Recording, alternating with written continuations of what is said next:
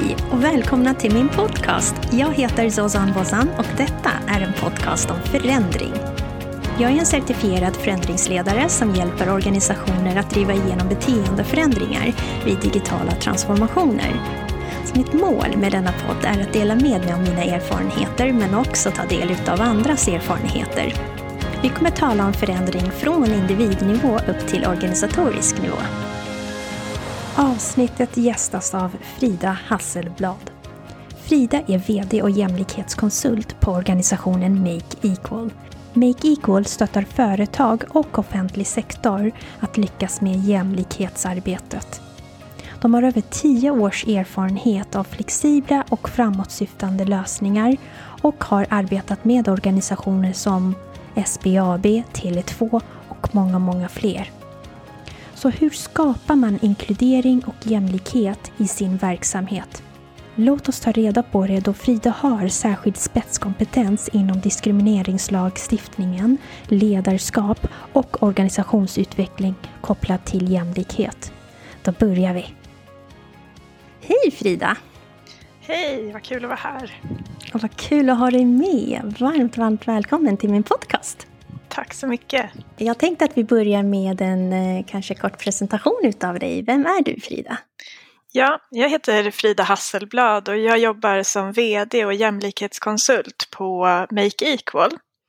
Eh, och Make Equal, för den som inte känner till oss än tidigare, det är en organisation som jobbar lösningsfokuserat med metoder för jämlikhet.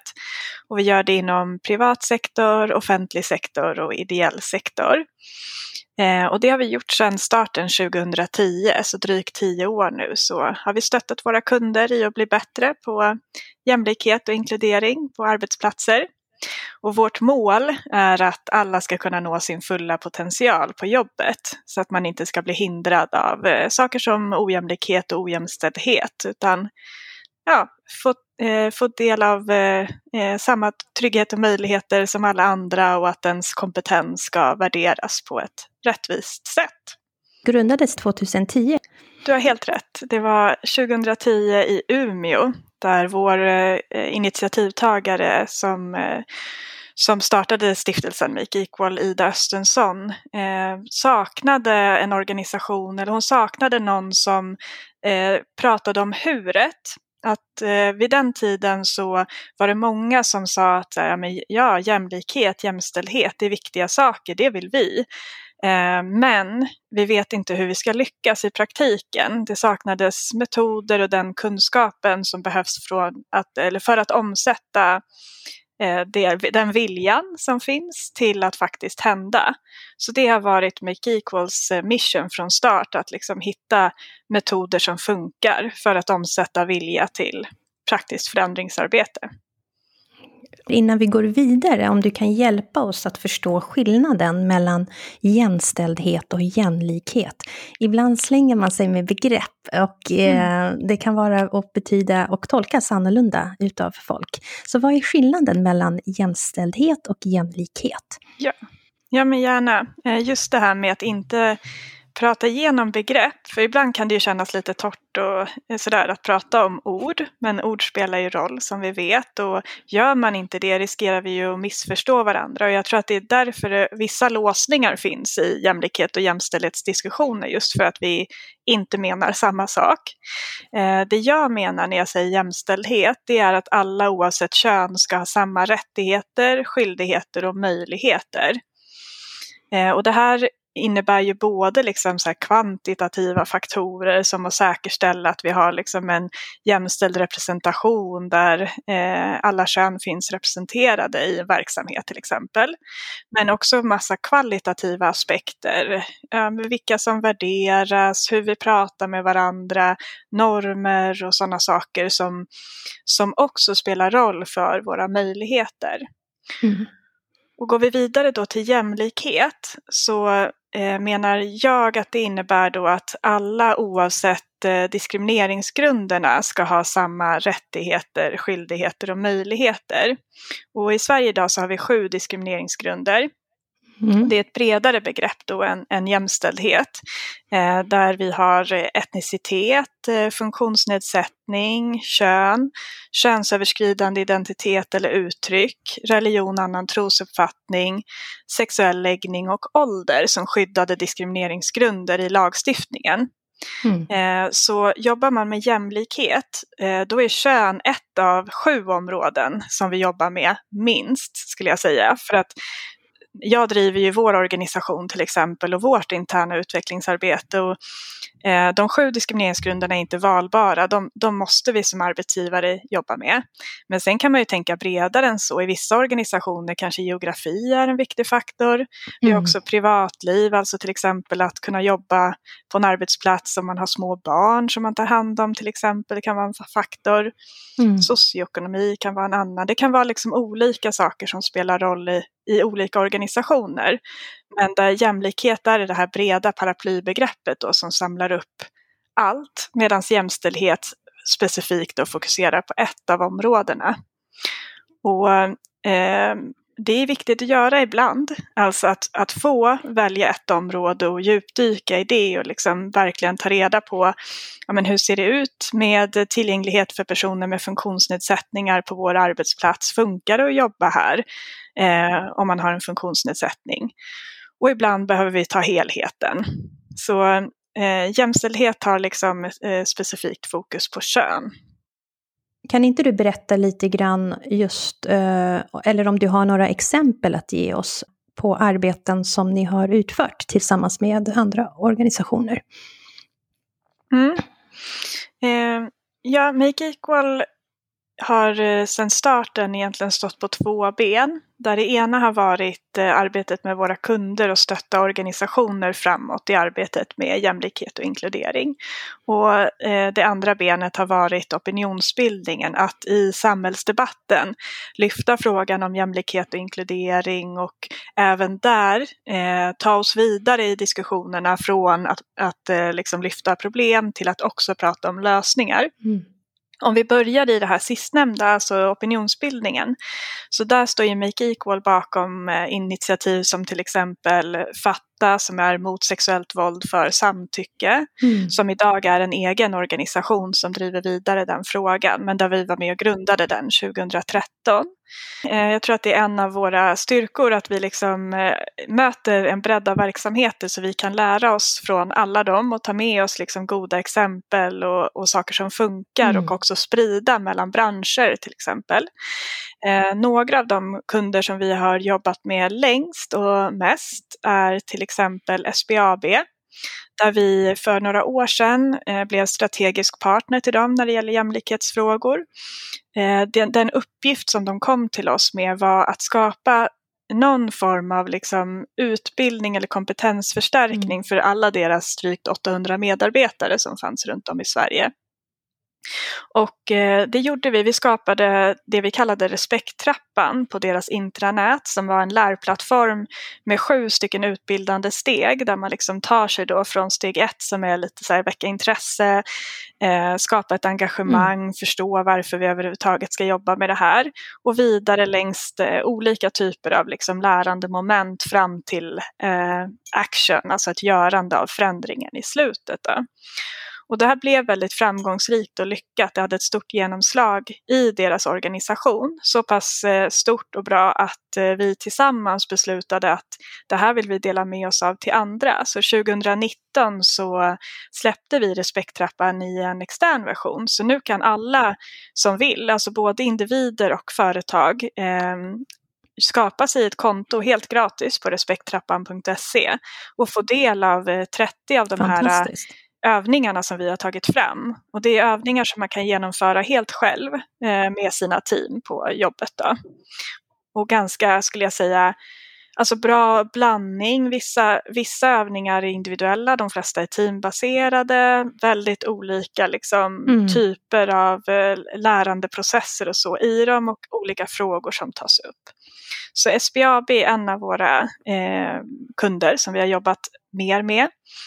Eh, en annan kund som har eh, återkommit till oss och som vi är jätteglada att få jobba med, för de har höga ambitioner på det här området, det är Tele två. Mm. Eh, där gjorde vi förra året en större kartläggning tillsammans eh, hos dem som utmynnade i då en strategi och eh, actions som de jobbar vidare med nu. När organisationer kontaktar er, är det, är det så att de har upptäckt eller har ett problem, eller inte problem ska man kanske inte uttrycka det som, men att de har något specifikt som har hänt kanske, eller är det så att eh, det är bara att de har lite högre ambitioner och känner att det här är ett område vi behöver arbeta med? Förstår du min fråga? Ja, det är jag, och det är väldigt blandat skulle jag säga. Det vanligaste är att det inte finns en krissituation om man säger så, utan snarare att man känner att så här, vi kommer inte riktigt vidare, så här, vi vill det här men hur ska vi lyckas? Det är det vanligaste, men vi har hela bredden, vi har de som kommer till oss och liksom, så här, nu har det här hänt, vi behöver en insats för att liksom, stärka kompetensen kring den här frågan. Vi var ju en aktör som, som många vände sig till efter MeToo, alltså som lyfte sexuella trakasserier då hösten tjugo sjutton. Och då var det ju blandat. Då var det ju eh, majoriteten kontaktade oss för att så här, okej, eh, vi har ju liksom följt MeToo, vi har förstått hur sexuella trakasserier mm. är en jättestor fråga och finns överallt. Vi fattar att så här, vi kan inte vara helt eh, liksom friskrivna från det. Kan ni hjälpa oss? Var ska vi börja? Det skulle jag säga är en ganska vanlig vanlig ingång till att kontakta oss. Eh, men många av våra kunder eh, har väldigt så här, höga ambitioner, så det behöver absolut inte vara att man liksom, så här, eh, har, har uttalade problem även om det händer för att man ska ta vår hjälp. Eh, ja, nej men, eh, som sagt då, eh, Tele två, de, eh, där, där har vi gjort den här kartläggningen som de jobbar vidare med nu och tar vidare, och Tele två är ett väldigt spännande bolag att kika på när det gäller de här frågorna, där man har gjort sig eh, kända i våra kretsar om man säger så, bland annat för att man har en väldigt eh, ambitiös eh, strategi mm. när det gäller att rekrytera jämställt. Där man har satt ett kvantitativt mål för att man vill säkra eh, många kvinnor bland nyrekryterade in i bolaget mm. för att man så länge haft en mansdominans till exempel. Men det som jag tycker att de gör bra, det är att man inte stannar där, att man inte bara bryr sig om rekryteringen, utan att man också jobbar med liksom inneklimatet i organisationen, kulturen, jargonger, eh, hierarkier och allt det där som också spelar jättestor roll. För att eh, vissa bolag missar den biten, så fokuserar man på så här, att rekrytera jämställt eller att rekrytera jämlikt eller rekrytera en mångfald. Eh, och sen tappar man de eh, då eventuella eh, kvinnorna eller de, de mm. nya personerna som ger oss en större bredd, för att när man väl kommer in i organisationen märker man att det var jäkligt. Det här klimatet passar inte mig. Ja, ja. Jag tänkte precis säga det. Det är väldigt vanligt inom I T-världen också. Precis, kostymen är trång. Att man är väldigt fokuserad på att ja. få in fler, till exempel kvinnor.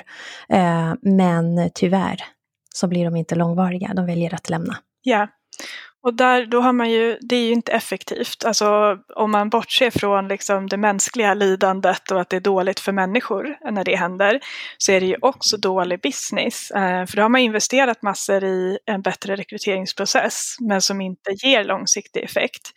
Eh, när vi jobbar med våra kunder brukar vi tidigt lyfta vår modell in, inne, ut som ett sätt att försöka förhindra det här. Och också göra jämlikhetsarbetet lite mer greppbart. In, inne, ut är ganska enkel i sin uppbyggnad. Det är inne rekryteringen, hur vi syns utåt som arbetsgivare till exempel. Mm. Inne, det är allting då som sker inne i organisationen. Hur vi håller möten, eh, hierarkier kanske mellan avdelningar och sådana saker. Mm. Jargonger både på fikaraster men också i arbetssituationer. Sättet vi jobbar, våra arbetstider, hur vi kommunicerar och så vidare. Och ut är det som möter tredje part, alltså vår marknadsföring, vilka tjänster och service vi erbjuder våra kunder och så vidare. Och för ett framgångsrikt jämlikhetsarbete så behöver alla de här tre vara med. Mm. Med det sagt så börjar många med in och ut för att det är det som syns mest och liksom så. Men jag tycker det är lite fel, för att börjar vi med inne så kommer vi märka positiva effekter på in och ut i ett längre perspektiv. Medan tvärtom så riskerar vi att göra liksom smällkarameller men som inte får så långsiktig effekt. Så har man, man kan ju inte göra allt på en gång, eh, det blir oftast inte bra.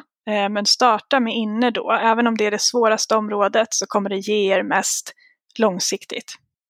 Jag kan ibland tänka, vad kan jag göra som ur ett individperspektiv och vad kan jag göra eh, i min roll som en del utav en organisation? Mm. Så ur ett organisatoriskt perspektiv.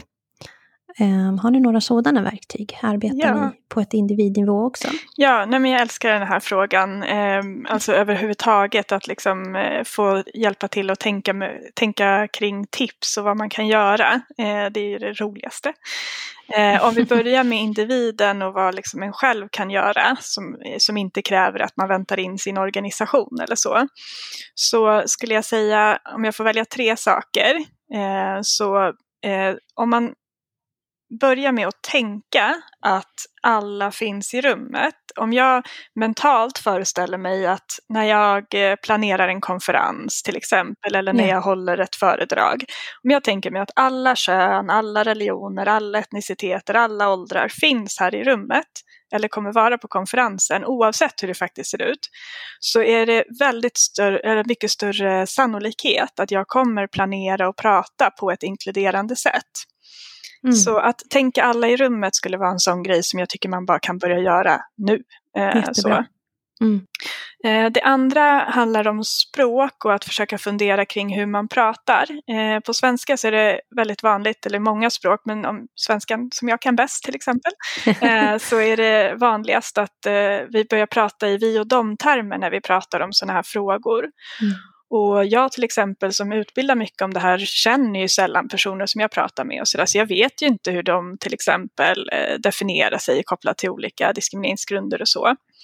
Eh, och att bara ändra språket, eh, om man jämför med att prata om vi och dem, där oftast de normbrytare, eh, de, de normbrytande personerna blir ju någon slags dom då som hamnar utanför rummet. Om jag istället säger de av oss som, så slipper jag definiera er, andra som jag inte känner, eh, och jag slipper hamna i sådana språkliga bara exkluderingar. Så kan jag till exempel säga, hur skapar vi den bästa eh, och mest inkluderande arbetsplatsen för de av oss som är hbtq-personer? Mm. Då behöver inte jag veta vilka ni är och ni behöver inte veta vem jag, vem jag är. Utan bara... Du tar bort grupperna. Ja. Det blir liksom i språket så eliminerar du det här grupptänket. Precis. Jättebra. Och sen ett tredje, eh, det är att använda sin eh, åskådarmakt, alltså jobba med sitt civilkurage. Ofta när vi pratar om det här så pratar vi eh, till dig som riskerar att bli drabba, drabbad, du kan göra så här. Och, eller säg inte så här, gör inte så här för det kan exkludera människor. Och det är ju viktiga perspektiv. Men många av oss är ju oftare i situationen att vi är i ett rum där någonting händer. Eh, Precis. Och då att använda den makten vi har i de lägen, att protestera, mm. att öva sig på. För det är lätt att tänka att så, här, så vill jag göra, svårt att göra. Yeah. Att träna sig på olika, det räcker med att ställa en fråga, men oj, så här, det där eh, lät inte så bra tycker jag. Eh, vad menar du med det? Eller hur tänker du när du säger så? Alltså någonting som markerar att så här, oj, mm. eh, så. Eh, humor eller, eh, ja, man behöver inte ha, vara påläst, man behöver inte ha massa statistik i ryggen liksom, utan markera. Ja, för jag har varit i sådana situationer där jag har känt att nej men nu behöver jag avbryta eller ställa en fråga, vad menar du med det där? Men jag tror att mitt sätt att eh, konfrontera kanske frågan eller personen som uttryckte sig fel eller sa fel enligt mig, eh, jag kan vara lite tuff. Och lite för rakt på sak. Och då upptäcker jag att eh, de går in i försvarsställning. Just det. Nej, men att adressera det som du gör är ju jättebetydelsefullt. Och du har säkert gjort stor skillnad för de som är i rummet. Även om det kanske där och då landar så att det blir obekvämt och sådär. Ja, det blir det. Så det är ju toppen. Man kan inte ta ansvar och vara perfekt heller i. Alltså, jag är inte heller superpedagogisk alla gånger, utan det blir ibland bara att man så här, och får drämma till med stekpannan, höll jag på att säga. Men liksom för att så här, nej men oj, vad händer nu? Eller det har också varit i situationer där jag inte alls har hunnit med att reagera. Men då kan man ju också tänka, eh, både om man inte har reagerat, att det inte är för sent. Alltså även om jag inte hann i stunden, man kan plocka upp saker efterhand. Alltså, du, jag tänkte på det där du sa häromdagen. Så här, alltså, mm. Det landade konstigt i mig, det kändes inget bra. Liksom. Mm. Eh, eller följa upp med den man då tänker sig blev drabbad i en situation. Att så här, oj, alltså jag, jag hann verkligen inte med att formulera mig, men jag tyckte inte det den där personen sa var okej. Kan jag göra någonting? Eh, men också... Jag tror att det var väldigt viktigt det du sa också om man behöver inte ha statistik och all fakta i, i ryggsäcken. För det har jag känt ibland, att jag hör att det är fel, jag går in och jag avbryter eller jag adresserar det. Eh, visst, absolut, det kan skapa dålig stämning. Men ibland så känner jag, jag önskar att jag hade lite mer att... Eh, Att jag kunde förklara det. Det kanske är min pedagogiska sida som kommer fram. Den, att, att, att jag kunde förklara det och få dig att förstå på ett pedagogiskt sätt varför det här, det du säger, inte är så bra. Um, och det kan jag känna är en utmaning i alla fall för mig. Men där kanske det handlar om att försöka utbilda sig själv och inskaffa mer kunskap. Ja, men, men också vara snäll mot sig själv där. Alltså... Jag tänker att man har reagerat är viktigare än att det blev perfekt mm. eller sådär. Eh, och ibland kan man ju skaffa sig vissa standardsägningar som kan köpa en tid. Eller man behöver, alltså man behöver inte, man behöver inte kunna förklara Sveriges invandringspolitik de senaste femtio åren för att säga att så här... Eh, Ja, för mig känns det inte bra att du säger den där kommentaren mm. här. Jag tycker det är olämpligt, det här är en arbetsplats där vi ska vara professionella här. Det räcker liksom. Eh, att inte heller köpa då ifall man får tillbaka att så här, ah, men då förklara för mig varför att så här, nej det tänker jag faktiskt inte göra. Alltså när jag jobbar för Make Equal, då kan jag ha ett ansvar mm. eh, att i en grupp vara pedagogisk och utbilda och sådär, och det gör jag gärna. Men om du som är privatperson eller bara liksom enskild arbetstagare mm. säger vi, på en fikarast vill protestera, då tycker inte jag att du har det ansvaret. Och eh, som sagt, alltså man kan ha en ambition om vad man vill göra, men vara snäll mot sig själv om man inte lyckas hela vägen. Superbra. Vad kan man kräva utav sin chef i den situationen? För man sneglar ju oftast på sin chef för att få lite stöd. Ja, chefer är jätte, jätteviktiga i det här, alltså både som liksom, förebilder i arbetet, men också om man tittar på lagstiftningen så har cheferna ett helt annat ansvar. Eh, i Sverige idag så har vi både liksom, ett förbud mot trakasserier och diskriminering, eh, vilket gör att så här, chefer behöver eh, hantera ifall någon blir trakasserad på jobbet till exempel. Men vi har också ett krav på arbetsplatser och arbetsgivare att jobba på förhand för att undvika trakasserier och diskriminering. Vi kallar det aktiva åtgärder. Mm. Så, så då handlar det till exempel om att genom kanske en medarbetarundersökning försöka ta reda på så här, har vi några risker för att folk råkar illa ut i vår verksamhet? Men även om chefer är viktiga så vet vi idag att eh, det inte funkar perfekt. Alltså, det var en undersökning tjugonitton som Saco och Novus gjorde till exempel. I den så var det bara femtiofem procent av de som svarade som uppgav att man eh, trodde att ens chef skulle reagera ifall någon sa en sexistisk eller rasistisk kommentar på jobbet. Och det är ju liksom ungefär hälften då, vilket jag tycker är för lågt. Eh, så absolut, chefer är viktiga. Eh, vi är inte i mål där än. När det gäller liksom, återigen organisationsperspektivet så är ju kompetensutbildning en viktig sak man kan satsa på. Och då särskilt chefer, för det är liksom börja på något sätt där. Och... Eh, Cheferna kommer, som du sa, så här, sätta tonen ganska mycket, men har också då ett särskilt ansvar enligt lag. Absolut. Um, för det tror jag, jag tror den undersökningen nog ger oss eh, rätta siffror. Det är min erfarenhet. Um, men som sagt var så är vi alla människor och, eh, och jag tror i många fall så handlar det om just att man behöver höja sin kompetens. Um, som chef också. Um, hur tar jag såna här frågor och vad kan jag göra på ett konstruktivt sätt? Ja. Och jag är ju själv chef och jag vet att det inte är lätt alla gånger. Så också som chef att man kan be om stöd från sin arbetsgivare förhoppningsvis. Om man har en, en, en arbetsgivare som, som vill satsa på det här på riktigt och så. Så att man kanske får särskilda chefs... utbildningar eller så där man får öva sig och träna och diskutera med andra i liknande roll kring hur man kan göra. För att bara för att man blir chef så blir man ju inte tyvärr en supermänniska och kan allt bara per automatik, utan då måste man ju få chansen att träna på det också.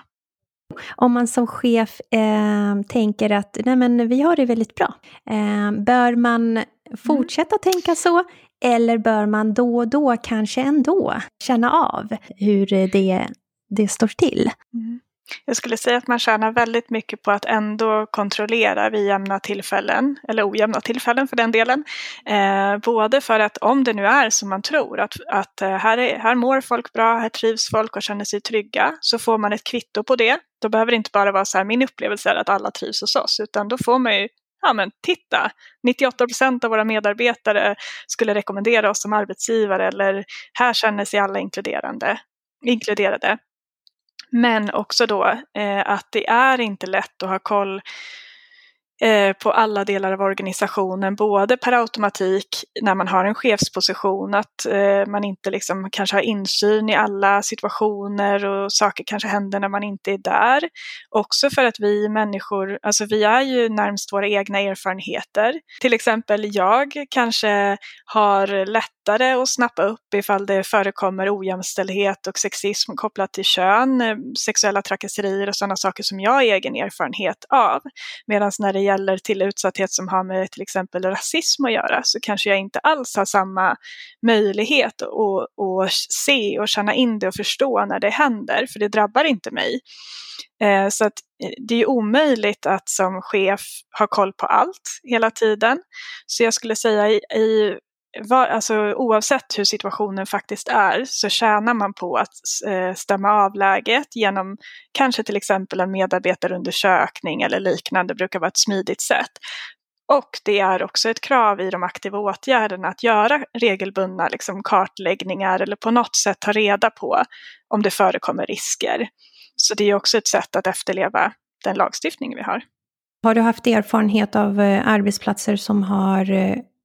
kanske en ganska hög så här, tystnadskultur. Man väljer att Precis. Inte adressera det. Jag tycker du ställer en viktig fråga där, eller lyfter en viktig utmaning. Eh, just med tystnadskultur, vi såg det mycket liksom, efterföljden efter MeToo. Eh, att det hade varit en del av varför vissa situationer hade kunnat gå så långt var för att ingen vågade, inte bara den som blir drabbad men ingen runt omkring heller vågade signalera, signalera. Man vill inte vara obekväm och det finns massor med anledningar tänker jag till det. Det finns ju ett tydligt lagskydd där vi liksom har eh, ett starkt skydd när vi har berättat eller anmält till exempel diskriminering för att inte kunna bli straffade. Men det räcker ju inte hela vägen. Alltså, det är svårt att fånga upp kanske det sociala, att bli rädd och ses som obekväm eller så. Så att igen liksom att från organisationens sida och alla chefers sida och så vidare att signalera att så här, om ni ser eller är med om någonting, vi vill jättegärna höra det. Det är superviktigt för oss att ni vågar och vill berätta för oss.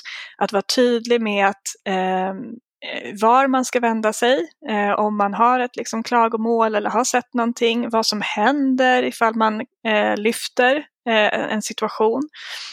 Yeah. Och att så här, du kommer aldrig bli straffad eller liksom, det här hjälper oss att bli en bättre arbetsplats.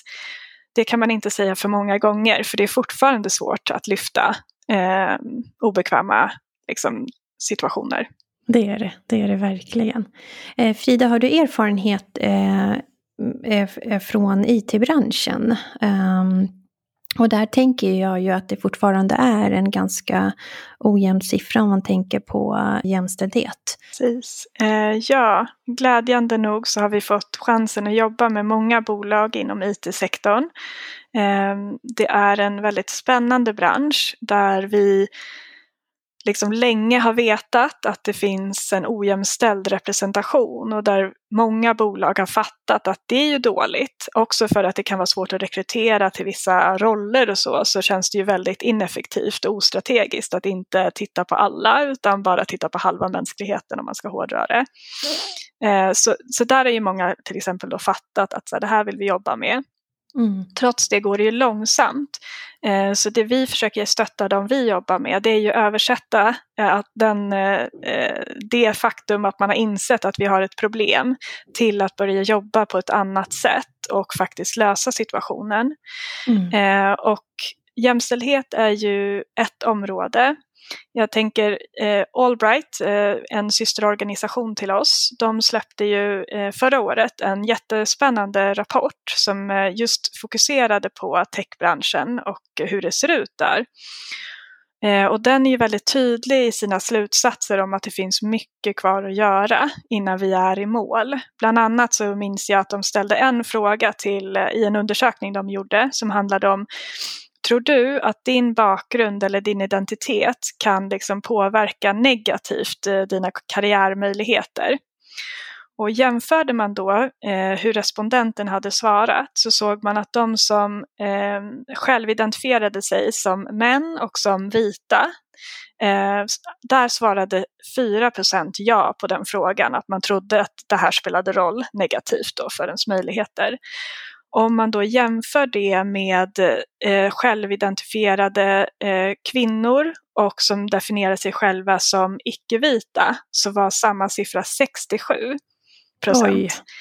Eh, vilket såklart spelar roll för hur människor känner sig hemma i en bransch, hur man känner att ens utvecklingsmöjligheter är och så. Mm. Hela den rapporten rekommenderar jag verkligen för den som är intresserad av sånt här, för den var superbra. Mm. Eh, men jag tycker också att jag ser väldigt mycket positivt som händer, om jag eh, ska lyfta sånt också. Mm. En sak som liksom har varit länge, inte bara i it-branschen eller techbranschen utan eh, större i samhället, är ju att jämställdhet ofta har liksom beskrivits som en typisk kvinnofråga eller tjejfråga liksom, beroende på vilket sammanhang man är i. Eh, och att det ofta har varit upp till kvinnorna själva att liksom driva frågan på arbetsplatsen och så vidare. Där tycker jag att det börjar hända saker nu. Bland annat eh, Netlight, som är på många sätt en, en föregångare eh, i branschen, där som har lyckats komma eh, längre än många andra. Eh, där har man identifierat just hur orättvist det här blir. Att det kräver massa energi och tid och också driva ett jämställdhetsarbete uppe på liksom ens vanliga jobb.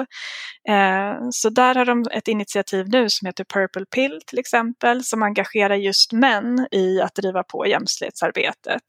Så de mm. har olika typer av eh, luncher och träffar för män, och där de då eh, till träffarna har i uppdrag att också ta med sig en annan man så att det sprids utanför de som redan är engagerade och vill.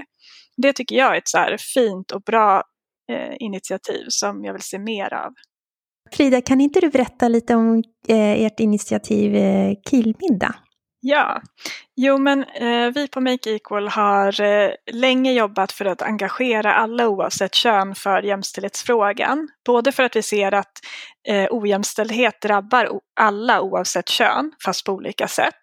Eh, vi vet idag till exempel att där, sjuttio procent så, av alla som begår självmord är män i Sverige idag. nio av tio som dör på jobbet är män idag. Det finns massa sätt eh, som, som killar och män också drabbas av ojämställdhet. Eh, så att, och det som drabbar killar och män, det drabbar i sin tur även andra. För killar och män, Eh, precis som andra, eh, också så här väldigt instängda och begränsade av könsrollen eh, som finns idag, eller könsnormer som finns idag. Eh, vilket eh, tror jag är en av orsakerna till att vi ser eh, att nittiosju procent av de som anmäls för våldtäkt är män till exempel, mm. och att eh, nästan var tredje vecka i Sverige så är det en kvinna som dödas av en partner som är man. Alltså så många så här faktorer som gör att eh, vi måste lösa ojämställdheten för allas skull. Eh, vi blir ofta kontaktade liksom av personer som har fått en dotter. Det är ganska vanligt eh, när man så här, eh, som man då, att man börjar intressera sig för jämställdhetsarbete när man får en dotter. Då det kommer nära. Ja, precis. Nu fattar jag liksom. Jag vill inte att hon ska växa upp och så. Jag vill att vi ska bli kontaktade av folk som får söner eh, för att eh, jämställdhet också är en fråga för dem. Både att de ska få vara hela sig själva liksom, och få tillgång till att bli den de är och vill eh, och inte begränsas. Men också för att eh, det är så vi kan förändra till exempel frågan om sexuellt våld och så. Det är ju genom att förändra mansnormer eh, och macho- machokultur. Eh, och just Killmiddag, det är någonting som vi har drivit i eh, över fem år nu, det initiativet. Det är eh, kan man säga ett samtalskoncept som finns också på, på hemsidan gratis för alla att använda. Och det är olika eh, teman eh, och tanken är då att man träffas i mansseparatistiska grupper och pratar om de här temana för just att det var väldigt få initiativ som lyckades liksom involvera och engagera män och killar i samtal kring de här sakerna. Och Killmiddag finns också i en särskild version just för arbetsplatser. Då heter den kollegornas Killmiddag. För att Killmiddag i det vanliga konceptet, det är för alla. Liksom, det kan vara kompisgäng eller att man ses och pratar om typ sex och vänskap och relationer och flyktvägar och sånt. Kanske inte allt det som man vill prata med sina kollegor om. Så kollegornas Killmiddag, där tar vi frågorna till arbetsplatsen och liksom, yeah. är ett stöd för män som vill engagera sig för jämställdhet. Mm. Eh, och eh, roligt från nutid är att nu finns också Killmiddag i en global eh, form som vi har tagit fram ihop med Svenska Institutet, så Global Guide Talk, så att nu, nu sker Killmiddagar inte bara i, runt om i Sverige som har hänt hittills, utan i hela världen via Sveriges ambassader, så det är jätteroligt. Om vi pratar lite grann om offentlig sektor, ni har något som heter Tipsbanken. Um, och um, kan inte du berätta lite grann om, om det och just varför uh, det är riktat mot den offentliga sektorn? Ja, uh, ja men vi jobbar ju alltså, uh, både med uh, privat och offentlig sektor. Offentlig sektor är fortfarande en lite större del av vår kundskara om man säger så. Eh, och jag ser det som extremt viktigt att vi säkerställer jämlikhet när, när det gäller offentlig sektor. För det handlar ju om liksom allas våra gemensamma resurser och central samhällsservice. Och det är såklart att liksom det borde komma alla invånare eh, jämlikt till del, tänker jag då. Så att det inte finns en massa inbyggda strukturer som gör att så här, vissa får gräddfil när det gäller den offentliga verksamheten. Så att, eh, jag tycker att där finns det liksom noll konflikt, eller det finns verkligen väldigt få hinder för att se hur det offentliga uppdraget och jämlikhetsuppdraget är liksom sammanvävda. De kan man inte frikoppla. Och det är eh, många aktörer i den offentliga sektorn som har förstått det här och som jobbar väldigt seriöst för att jämlikhetssäkra eh, sin egen verksamhet. Eh, både mm. internt men kanske framförallt liksom externt gentemot invånarna så att det ska eh, funka smidigt. Och eh, i offentlig sektor så har vi flera jätte... häftiga kunder som har gjort väldigt många bra saker. En av dem är Hedemora kommun i Dalarna mm. som, som har jobbat länge med att jämlikhetsintegrera sin kommunala verksamhet. Och där stöttade vi dem i att ta fram en webbutbildning i inkluderande bemötande mm. för offentliganställda. Den ligger också gratis online som tips, jämlikdalarna punkt se. Härligt. Eh, och sen blev det som en Eh, extra skott från det kan man säga, så, så lanserade vi också Tipsbanken på vår hemsida. Där kan man kryssa i olika frågor utifrån vad man jobbar med, om man jobbar med att bemöta externa personer till exempel, om man är chef och så vidare.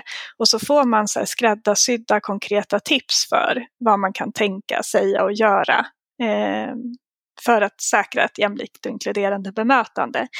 Och det är, det är speciellt framtaget för offentlig sektor, men det mesta funkar skulle jag säga bredare än så. Så att även om man är nyfiken och inte jobbar i offentlig sektor så kan man nog ha nytta av en stor del av verktyget. För jag kan tänka också att man kan ju väl kontakta er och sedan så, så får man väl se. Finns det inom ert utbud så självklart så går man vidare med er. Men annars så kan ni säkert rekommendera en annan organisation som, som kan hjälpa. Oavsett om man är offentlig eller privat. Absolut. Mm. Toppen. Ja, nej men, vi, vi vill ju skapa så stor effekt som möjligt. Vi är icke vinstdrivande. Vi säljer våra tjänster för att vi eh, ska kunna ha råd att vara, eh, vara oss eh, anställda. Liksom och så. Mm. Men eh, vårt syfte varför vi finns, det är för att förändra samhället och göra det mer jämlikt via våra kunder som är arbetsplatser. För arbetsplatser är en så viktig del av samhället. Mm. Men så, så vi, vi hjälper gärna till att lotsa till liksom vad vi tror ger bäst effekt för just en viss kund. Mm. Superbra. Um, ja, tiden går fort när man har roligt, höll jag på att säga, men när man också får lära sig en hel del. Um, Frida, jag tackar dig så hemskt mycket för att du kunde vara med. Um, men finns det något annat du vill lägga till förresten uh, som jag kan klippa in? Ja, men en liten spaning eh, som är aktuellt just nu, det är att eh, jag upplever att man, man börjar våga prata mer om mål och att mäta kopplat till jämlikhetsfrågor. I Sverige har vi länge mätt när det gäller jämställdhet på olika sätt och det har varit jätteviktigt för att vi ska komma längre med det arbetet. Nu har det börjat... Eh, om man följer till exempel eh, olika debattsidor och så i Dagens Industri och så vidare så, så har det börjat eh, eh, diskuteras mer kring att, att mäta mer mångfald och jämlikhet brett. Och det tror jag kommer att göra alltså, våra möjligheter större och nå längre på fler områden. Eh, så eh, om man inte har sett det hittills så, så följ gärna de diskussionerna. Eh, för det är jättespännande och vi ser där vilka möjligheter som finns. För att vi styr ju ofta mot det mätbara eller det som vi har mål för och så vidare. Och så länge vi inte vågar sätta mål och mäta kopplat till jämlikhetsområdet så kommer vi kanske prioritera andra saker i verksamheten. Mm. Så jag tror verkligen att det är jätteviktigt. Och det handlar inte bara om att räkna huvuden och se vilka som finns i verksamheten. Det är en aspekt av det. Men att också våga liksom mäta upplevelsen av inkludering, karriärsmöjligheter kopplat till liksom vilka vi är och så. Det är också eh, en väldigt viktig fråga och det tror jag vi kommer höra mer och mer om eh, framöver. Om man vill komma i eh, kontakt med er kan man säkert vända sig till hemsidan. Ja, och den är make equal punkt se. Så. Och jag ser till att länka det här nedanför avsnittet tillsammans med det bra tips du hade tidigare i, vår, i vårt samtal. Men om man vill komma i kontakt med dig, hur föredrar du att bli kontaktad? Antingen så kan man eh, mejla mig och då är det frida snabel-a make equal punkt se eh, som är min mejladress. Mm. Eller så får man gärna connecta på LinkedIn också, det går jättebra. Jajamän, då länkar jag det också nedanför avsnittet. Frida, har du några tips till eh, lyssnarna eh, om eh, kanske böcker, hemsidor eller bra länkar eh, i dessa frågor? Ja, men vilken bra fråga. Eh, jag eh, har ju väldigt många forum som jag använder mig av, men mitt favorit just nu som, eh, där, jag, där jag är jätteinspirerad, det är faktiskt Länsstyre- Länsstyrelsen Stockholm. De har ett projekt som heter Vidga normen som handlar om att specifikt jobba med eh, jämlikhet kopplat till hudfärg på jobbet. De har släppt ett metodmaterial eh, kopplat till aktiva åtgärder och hudfärg. Jättekonkret, eh, väldigt mycket så här, det här kan man direkt börja använda och ett område som vi har pratat så lite om i Sverige men som som tur var liksom ändå börjar eh, sticka upp nu mer och bli mer uppmärksammat för det är ett stort problem eh, att människor har olika villkor kopplat till hudfärg i Sverige idag så eh, det tipset skulle jag säga är eh, aktuellt just nu. Jag vill bara tacka för att du eh... Jag var med i min podd och jag vill också tacka för det goda arbete du gör och även för det goda arbete Make Equal gör. Tack så mycket. Tack detsamma. Bra med såna här poddar som finns för att inspirera och lära. På min hemsida zozan bozan punkt com hittar ni alla avsnitt, mer information, bra länkar och ni kan lämna feedback. Vill ni följa podden på sociala medier hittar ni Zozan Bozan Podcast på Instagram och Facebook. Återigen, varmt, varmt välkomna till Susanne Bozans podcast om förändring från individ till organisation. Hej då!